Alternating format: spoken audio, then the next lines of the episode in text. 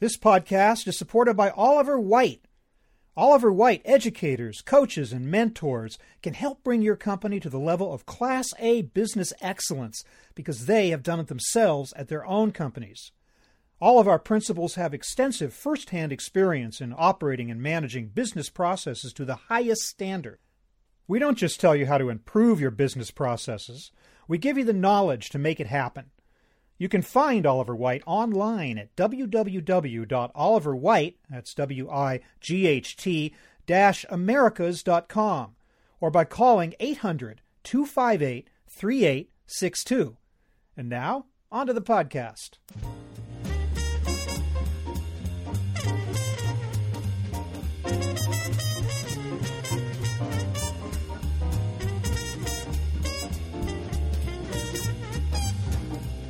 Conventional thinking in the business world doesn't work anymore. Time to rewire the organizational brain. Hi, everybody. I'm Bob Bowman, managing editor of Supply Chain Brain, and this is the Supply Chain Brain podcast.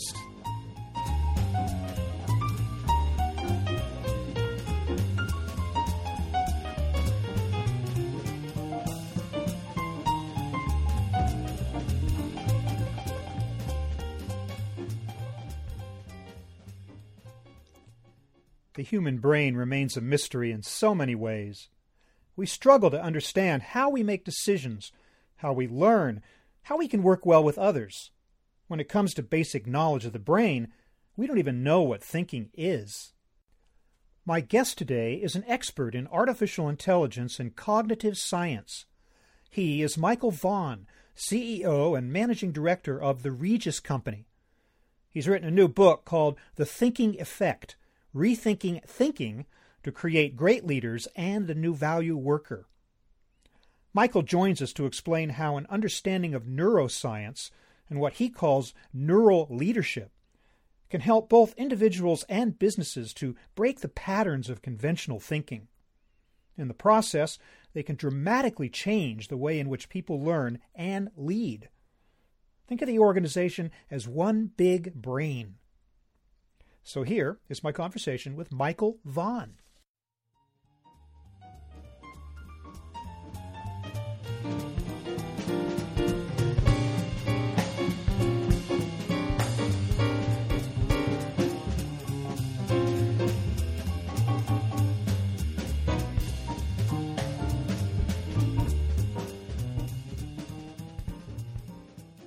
Michael Vaughan, welcome to the program. Great. Thank you for having me. You've had an extensive background, as I understand it, in artificial intelligence. For years, for 50 years, we've been told that artificial intelligence is just around the corner. Uh, the great uh, computer scientist Alan Turing predicted that by the year 2000, we'd have thinking machines. Uh, and it always seems to be about 20, 10 or 20 years ahead just over the horizon when this science is going to realize itself. I'm just wondering, in your opinion, is, is AI, as has been predicted by researchers up to this point, a failure? Wow. Uh, you know, I don't think I would say it's a failure. I think it certainly has helped us gain insights into other parts of, uh, like, for example, neuroscience, understanding the brain, understanding learning.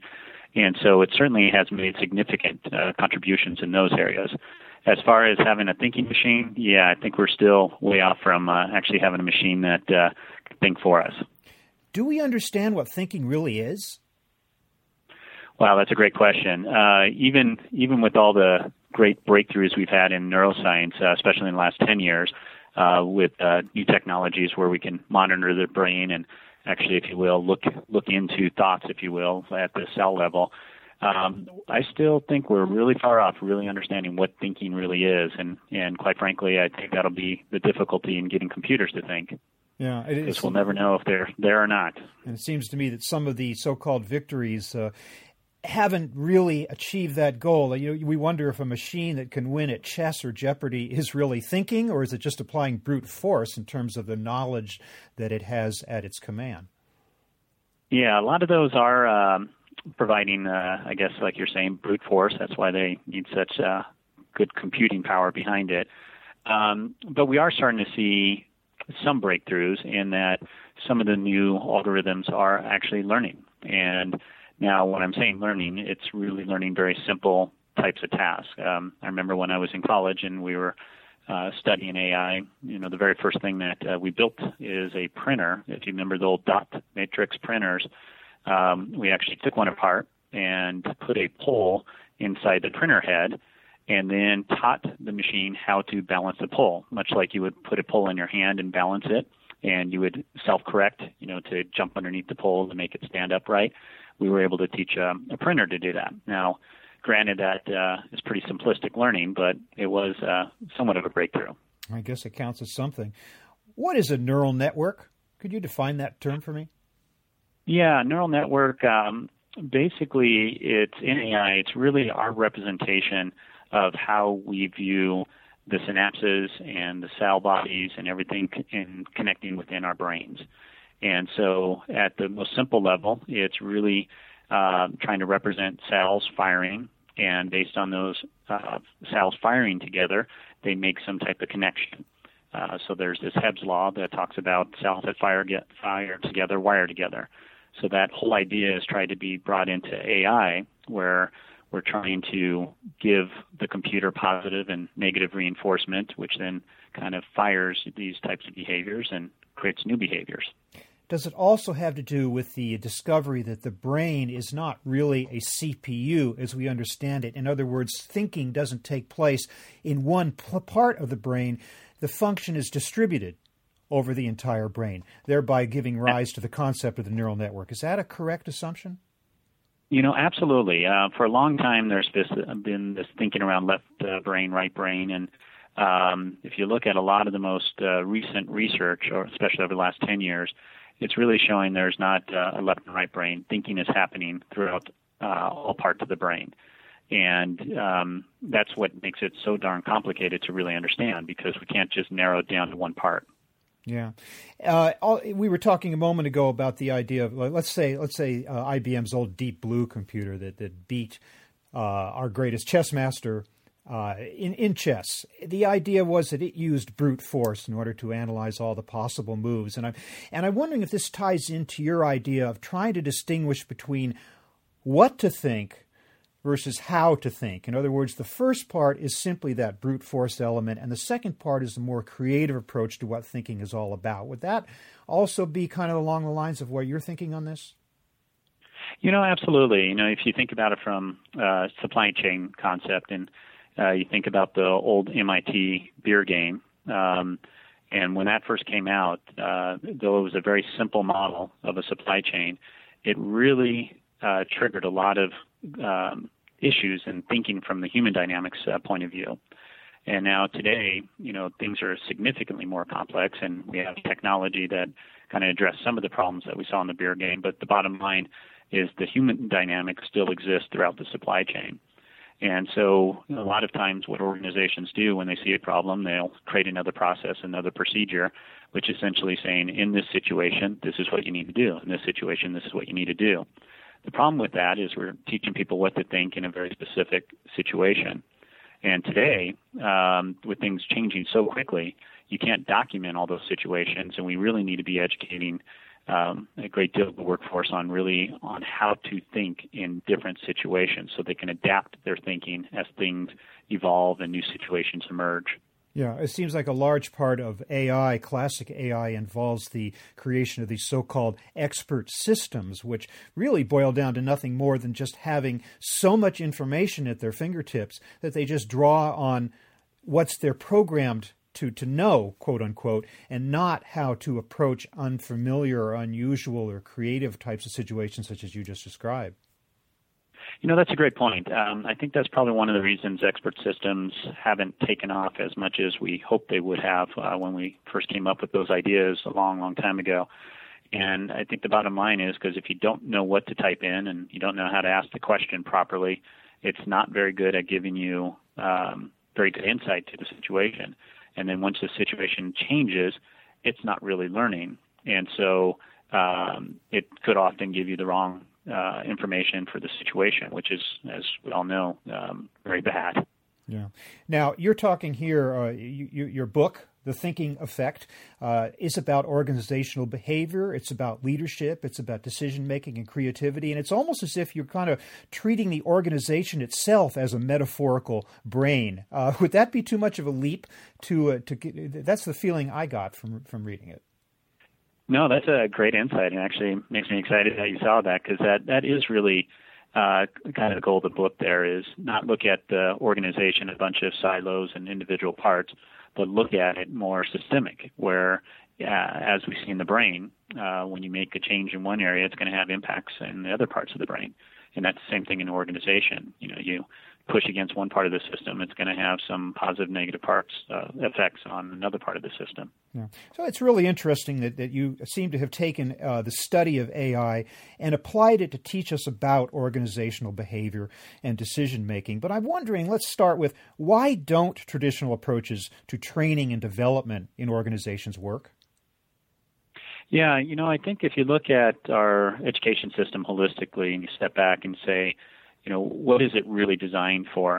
Uh, it's really designed to teach people what to think so they can get in there and get a job. I mean, if you think back in the industrial era, we needed people to get into the workforce and, and do their job and, and do it correctly. And so it worked then.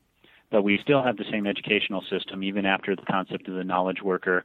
And what we're now talking about is a concept we call the value worker, someone that really is taking a big picture view of the entire system and is able to quickly unlearn, relearn uh, new types of skills, uh, essentially adapting to kind of new situations.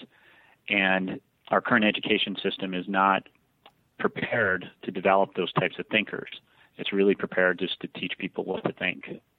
Even beyond that, it seems like our entire culture is kind of formed around the need to identify measurable results, whether it's test scores in school, whether it's net profit or stock price in business. I mean, that, that would seem to be a pretty hard paradigm to shake, considering how just how it seems to inform everything we do. Yeah, it certainly is. Um, measurement uh, is a big part of uh, learning. Um, sometimes it's really helpful, but oftentimes it is really detrimental. Um, there's this whole concept uh, there's called U-shaped learning, which basically means as you learn something, your mental model often breaks down, and if you were to be measured during that point in time, uh, you're going to do poorly. Uh, but what's really happening at your brain level is is that you're reconstructing new ideas and new insights based on the new information you've learned. And if you were to um, wait a week when you finally get that insight of how it all comes together and you measure someone there, uh, you would have significantly improved results. So that's the problem with measurement, but at the same time, we do we do need the, that data. Yeah, let's be clear here. You're not rejecting the idea out of hand of the need to measure results. You're saying we need to supplement that with, with something more. Absolutely. I, I think a lot of the way we're doing measurements is really measuring kind of uh, do you know it or you don't know it. I think what we should be measuring is how do people approach problems and how do they approach situations and measure more from a behavioral uh, standpoint and not just from a retention standpoint. We're always going to bump up against the word creativity in a discussion like this. What is your definition of creativity? Wow, that's a good question. I think there's a lot of different definitions, but I think the best one for me, from a business perspective, is individuals that can come up with different courses of action, different options um, that could be for a strategy, for new products, or for just improving a process. And so that's that's where I see creativity in context of a business world, uh, not necessarily um, from an artist standpoint, but really what are certain things that they could bring to the table that could make a difference in that organization. I'm glad you didn't use the word thinking out of the box or that phrase because that seems to be the least creative phrase in business today. So many people claim to be thinking out of the box, and by the very nature of them using the word, su- suggests they're not. That's a great point. I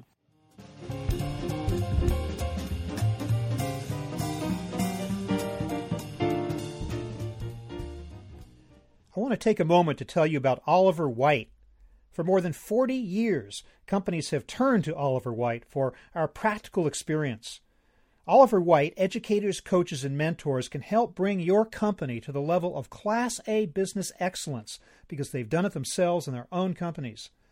All of our principals have first hand experience in operating and managing business processes to the highest standards.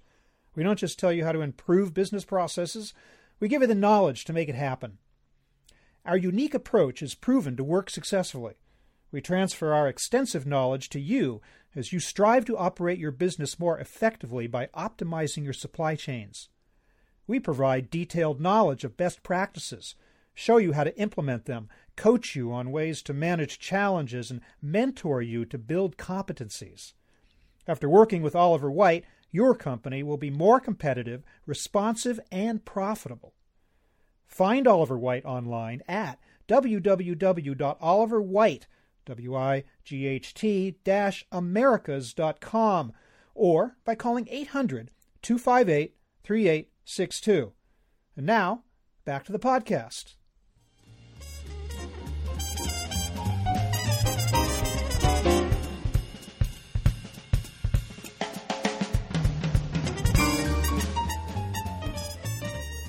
and yet it's it's such a hard thing to get your arms around. Why don't you talk about some of the barriers out there to to creativity in an organization and to kind of breaking free of some of these old paradigms. You mentioned first bias, which seems to be a tremendous wall to get over. Can we ever really defeat bias? No, uh, I don't think so. Uh, at least, uh, at least not based on our current understanding. Bias seems to be very deep at our unconscious level, and oftentimes we don't even know we're applying it. And so I don't think the idea is to get rid of bias. It's mainly to be able to suspend your judgment long enough to hear a different perspective so you just don't get locked into always doing the same thing over and over.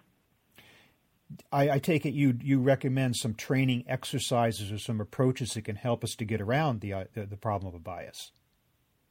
Yeah, you know, there's a lot of great research. I think uh, some of the breakthroughs recently have been in mindfulness uh, type of practice where, um, for example, you know, I, I was driving to uh, uh, work a few weeks ago and someone cut me off. And uh, the first thing that happened is I obviously got deeply frustrated with them and, you know, thought in my mind a bunch of things I'd like to say to them. uh, but at the same time, then I said, gee, I, I teach this stuff. I, I should actually be a little better than this. So I kind of just calmed down for a second and said, okay, how can I look at this a little bit differently? Perhaps they're, you know, need to get to the hospital. Perhaps they're late for the airport uh, you know, so they have an emergency. And just by stopping my judgment, just even momentarily, and taking on a new perspective, was just enough for helping me just change my own attitude about the situation and not let it bring me down. Because it seems like the worst kind of biases are the ones we don't even know we have. So, how do we become aware of the fact that, that we have this kind of demon sitting on our shoulders all the time? Yeah, you know, one of the things that we've been using, um, the the Regis company over the last 10 years, are business simulations, and these are uh, simulations that model uh, how the business works, uh, every aspect of it, including the supply chain and so forth. And what we've been doing is uh, placing employees in these simulations where they're making decisions about their own business. And it's a great place for them to surface uh, what we call their mental models and their bias uh, in real time because they've been thinking a certain way about the business for a long time, and oftentimes that's not an appropriate way to be thinking about the business any longer. And so it's not necessarily getting down to the bias level, but it is getting down to some of their flawed thinking. But often, when you try to address the question of bias, people feel threatened. They feel like you're somehow criticizing the core of what they are. And I guess you have to find a way to approach that in a diplomatic way that doesn't feel threatening. Yeah, absolutely. Certainly can't tell people to change their thinking, and you can't tell people that they're wrong. That will obviously shut them down. So the only way that we found is that people have to generate their own insights about their bias and about their own blind spots, and and uh, they have to kind of discover that uh, for themselves, and then obviously be motivated enough to potentially evolve it, change it, or replace it. Yeah. Other uh, barriers you talk about in your book, you talk about fear, uh, which is, I guess, mm-hmm. an obvious one. You talk about attention. Could you describe what you mean by those those phrases as they relate to uh, to these barriers? Yeah, sure. So if you think about attention, and you know, today there are just so many different devices and technologies and uh, information coming at us, and so um, we've really become a multitasking society. And if you look at um, the neuroscience behind this is our brains are not designed to multitask. We're designed to task switch. So that means we unload our current thought, load a new thought, and re-anchor to where we were. And now that process happens quickly. But uh, if you think about how often we do that in the matter of an hour, a matter uh, of uh, a couple hours, uh, it really wears down our mental resources. And so what we're finding is that um, instead of multitasking and trying to do multiple different task at hand, a better approach is to focus on what you need to get done, get that done, and then move to the next task. And people who can discipline themselves to do that are uh, proving to be uh, better performing, uh, have better engagement at the work, um, generally are just adding more value because they're able to focus on that. You mean that I can't write an article, be in a business meeting, and check my email all at the same time? Gosh, I wish we could, but uh, based on uh, how our brains are wired, I don't, I don't think you can do all those things well. Here again, yeah. it seems like social training is telling us that we can, indeed, we must multitask, uh, and yet it really isn't a question of that. It's a, it, every second is an either or in terms of where your attention is is is drawn, right? You know, it is, and I've even heard of uh, companies trying to interview for people who can multitask, and boy, that's just dangerous. Uh, you know, the, I think what they are really looking for is people who are more adaptable in how to think, and who can properly think about a situation from different perspectives. And I think they're confusing that with uh, multitasking. So. Uh, hopefully, as more and, res- more and more research gets out there, uh, organizations will change some of their hiring practices. I want to ask you a little bit more about the word fear. We kind of addressed that a little bit on the bias side, but how do you create a so called fear free atmosphere that gives employees kind of the feeling that they can say what they want and they can come up with new ideas without feeling threatened or being put down by management? Give, give me some ideas on how to create that environment. Yeah, you know that's a it's a great uh, great question because I think organizations have been trying to do this for a long time, and and uh, it sounds so easy. It's like, wow, let's just create a wonderful environment, and you know, always an open door, and tell me what you think, and you know, we'll respond appropriately to it. And the bottom line, that just doesn't really happen. Uh, when we hear what people really want to say, often that shuts us down and creates even more fear and anxiety. So, uh, bottom line, it's it's hard to create a culture like that, but it is doable. We're starting to see that in organizations where and it's typically at division level, smaller parts of the organization, um, where it really has to um, be modeled by the executive team. But that requires them to take on a whole different attitude where they have to be more vulner- vulnerable and transparent. And that's very hard for leaders uh, to be that way because oftentimes they didn't get to the, where they are by being transparent and vulnerable. They've gotten there because they've pushed hard and you know put in the time and and made some tough calls. At one point in the book, you even draw back and say, I don't want to start sounding touchy feely here because it certainly can go into that territory. And then we can just range into all these buzzwords and buzz phrases dating back to the 1960s. And we could all put on love beads and everything would be fine. But that's not what you want to do here, right? That's right. Yeah. Um, the area uh, specifically that I was getting into was uh, an area around awareness and uh, it's something that I learned from some Jesuit priests uh, while traveling through India. And it was a way for them to kind of become aware of their fears, their anxieties, and their expectations in the moment, and to essentially take away their power from you. From you. And uh, but part part is trying to bring that into the business world because it does feel so darn touchy feely.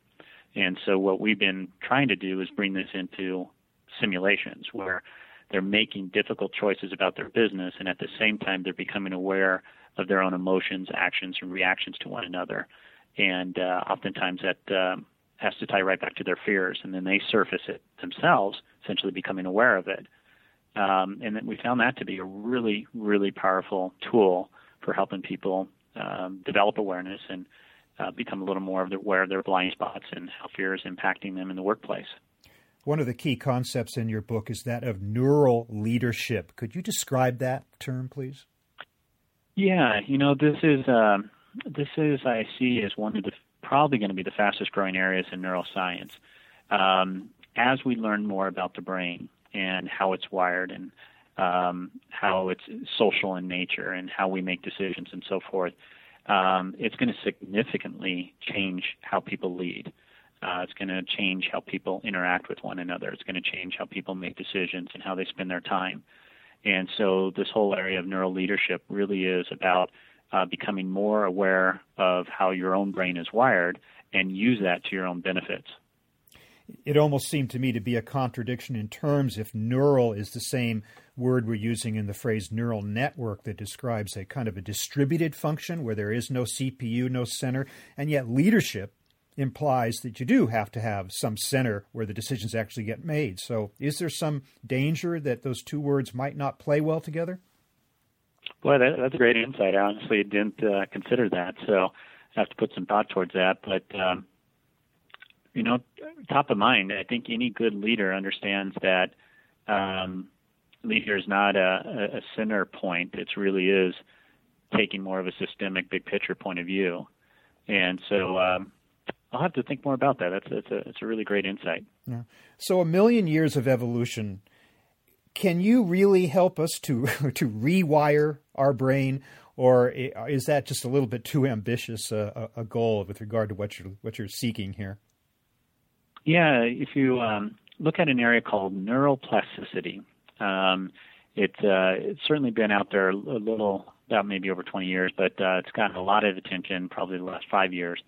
And the whole idea is that because of neuroplasticity, uh, essentially means from being a child or late in our adult years, your brain has the ability to change its structure and its uh, its function. And so that means basically you can rewire new behaviors and new uh, habits and so forth by putting your mind to it. And so because of this, um, we are getting pretty excited about the ability to kind of change old behaviors and introduce new behaviors because of this area of neuroplasticity. And then keep them going in an organization too, as leadership changes, as the organization goes on, as various trendy management concepts come and go. I guess the challenge becomes how to keep it going. Yeah, yeah, it certainly does uh, become quite a problem. Um, you know, one of the things that we've been focused on is this area uh, we call the core thinking practices.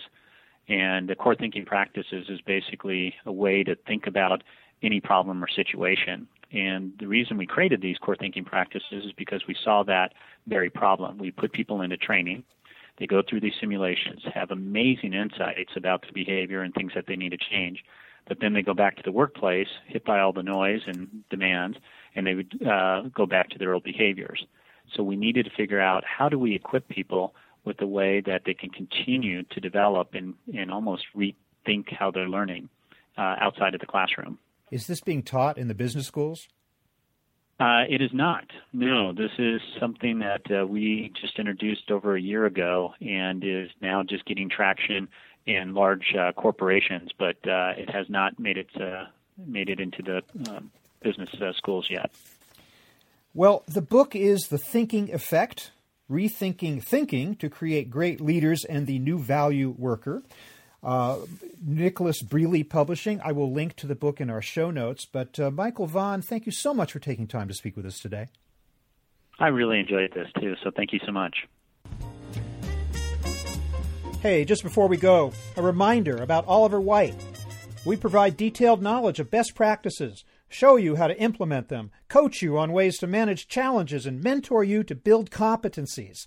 After working with Oliver Wight, your company will be more competitive, responsive, and profitable. We don't just tell you how to improve your business processes, we give you the knowledge to make it happen. Find Oliver White online at www.oliverwight-americas.com or by calling 800 258 3862.